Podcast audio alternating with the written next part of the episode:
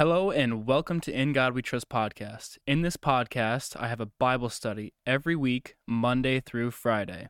If you've been looking for ways to get closer with God and break those bad habits, this is the right place for you.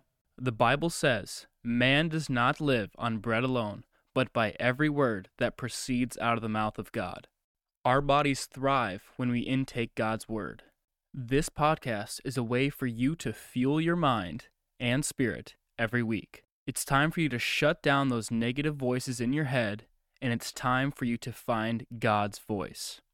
Thank you for your time, and welcome to In God We Trust podcast.